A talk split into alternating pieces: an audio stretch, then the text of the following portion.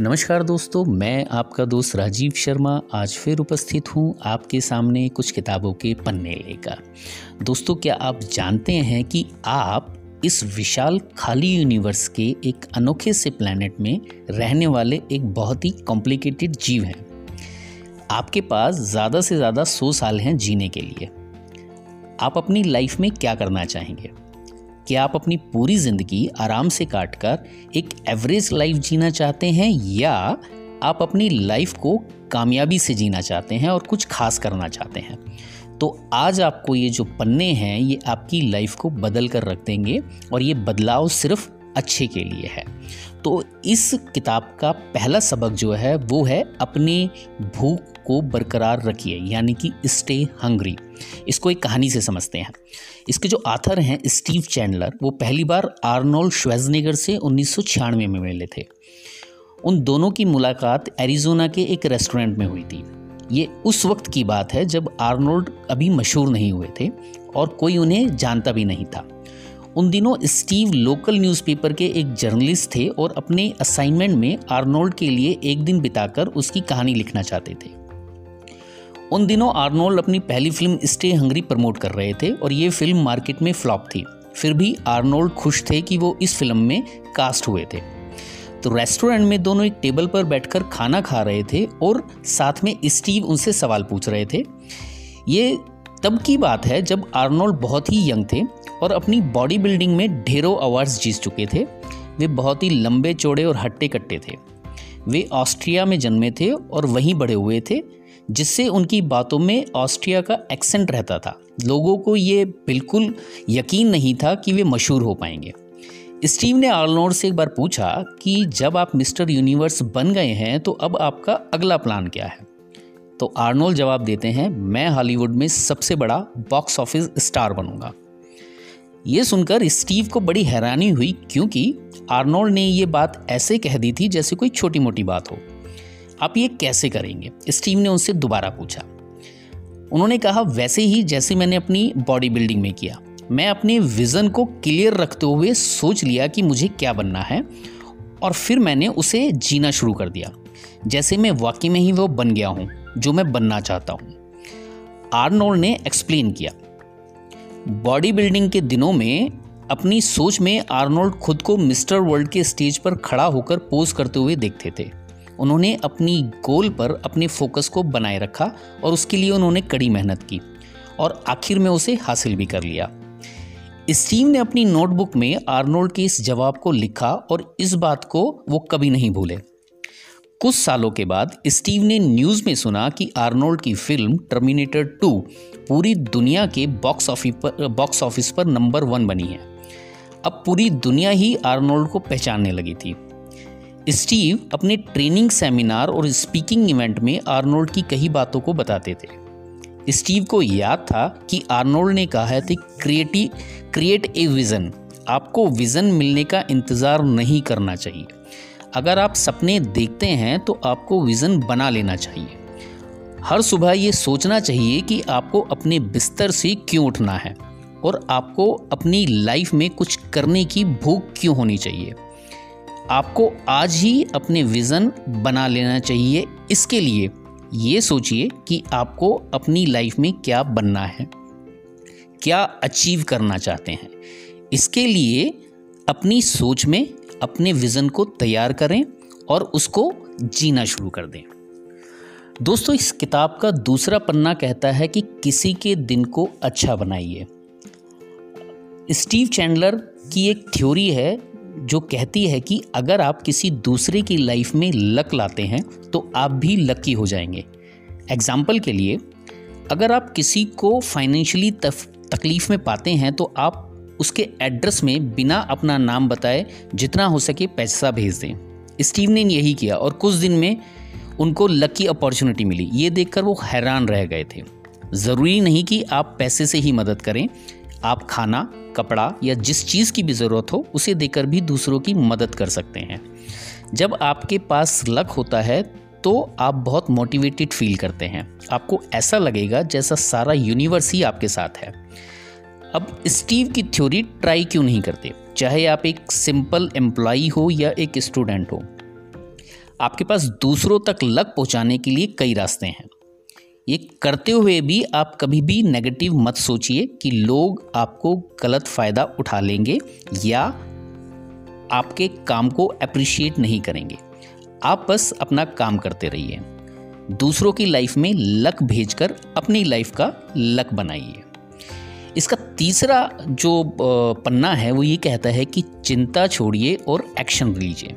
Replace worries with action क्या आप किसी बात से कभी परेशान हैं? अगर आपको कोई भी परेशानी आए, फ़ौरन आप एक्शन में आ जाए। आप जिस बारे में चिंता करते हैं, उसके बारे में कुछ ना कुछ तो ज़रूर कीजिए। इस चिंता और परेशानी का कोई अंत नहीं। इसलिए खुद को परेशान होने से रोकिए और आगे बढ़िए। मूव ऑन कीजिए। ये सोचना बंद कर दीजिए कि आपको कितना बुरा फील हो रहा है। आप कितना परेशान हैं। इसके बजाय आप ये सोचिए कि आप इस परेशानी को दूर कैसे कर सकते हैं। एक रात की बात है, स्टीव को अपनी वाइफ के साथ बहस हो गई। अगली सुबह स्टीव को रात को कहीं बातों को याद करके काफ़ी परेशानी हुई, पर अब वे इसके बारे में कुछ नहीं कर सकते थे।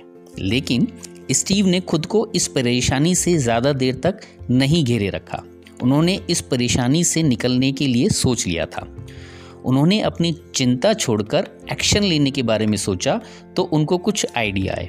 एक तो था कि वे अपनी वाइफ को फूल भेजते, दूसरा था अपनी वाइफ को कॉल करते और माफ़ी मांगते, और तीसरा था वाइफ के लिए एक नोट लिखते। चौथा, वो खुद ही पर्सनली जाते और अपनी वाइफ से बात करते। स्टीव ने फिर अपनी वाइफ को मनाने के बारे में सोचना शुरू किया, ना कि बैठे बैठे सोचकर परेशान होते रहे।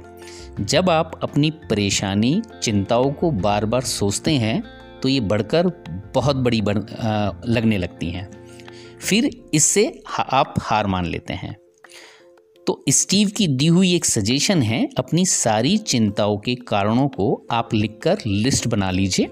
फिर सभी को बारी बारी से पाँच मिनट दीजिए ताकि आप उन पर एक्शन ले सकें। इन पाँच मिनट में आपकी चिंताएँ ख़त्म तो नहीं होंगी पर आप कम से कम इनको हल करने के लिए अपना पहला कदम उठा चुके होंगे। तो ठीक है दोस्तों, फिर मिलते हैं कुछ नए पन्नों के साथ। नमस्कार।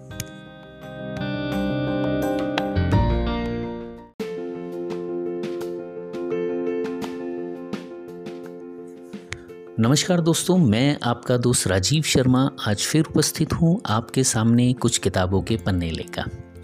दोस्तों, जब चीज़ें आपके हिसाब से नहीं होती तो आप क्या करते हैं? आप फेलियर का सामना कैसे करते हैं? अगर आपको एक ऑप्शन दिया जाए कि आप जो भी करेंगे, उसमें सक्सेसफुल होंगे तो क्या आप उसे चुनेंगे? हम में से कोई भी फेल नहीं होना चाहता, लेकिन कई बार हमें फेलियर का सामना करना पड़ता है। ये एक ऐसी चीज़ है, जिससे बचना नामुमकिन जैसा ही होता है। फिर भी हम अपने फेलियर के लिए हमेशा शर्मिंदा महसूस करते हैं। लेकिन क्या असल में फेल होना इतना बुरा होता है? दोस्तों, आज हम सीखेंगे कि कई बार फेल होना सक्सेस तक पहुँचने का कैसे रास्ता बनाता है। आज हम एक नई डेफिनेशन भी सीखेंगे और फेलियर कैसे आपकी ज़िंदगी को बदलता है, आज हम ये भी समझेंगे। दोस्तों सक्सेसफुल लोगों की कहानियों में स्ट्रगल का कितना अहम रोल है, आप वो भी आज जानेंगे। और मेरे हिसाब से ये पन्ने ख़त्म होने तक का, अगर हम ये समझ जाएँगे कि गलतियाँ हो जाएँ तो घबराना नहीं चाहिए, क्योंकि वो गलतियाँ आपको कुछ ना कुछ सिखा के ज़रूर जाती हैं। दोस्तों अचीवर को अचीवर इसलिए कहा जाता है क्योंकि वो हासिल करने का जज्बा रखते हैं। यहाँ तक क्या कि हर चीज़ उनके खिलाफ हो या अनगिनत लोग ट्राई कर रहे हैं उनको हराने के लिए, तब भी वो कोशिश करने से डरते नहीं हैं।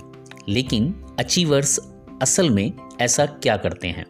जो ज़्यादातर लोग नहीं करते। वो कौन सी खास बात है जिसके कारण वो एक के बाद एक सक्सेस हासिल करते चले जाते हैं? तो पहली बात यह है कि इससे उनके बैकग्राउंड या फैमिली से कोई लेना देना नहीं होता। बहुत से लोग जो लो इनकम बैकग्राउंड से होते हैं, उन्होंने एक्स्ट्रा ऑर्डनरी सक्सेस हासिल करके इसे साबित कर दिया है। टॉप पर पहुँचने से पहले उन्हें अनगिनत बार पैसों की तंगी का सामना करना पड़ा था।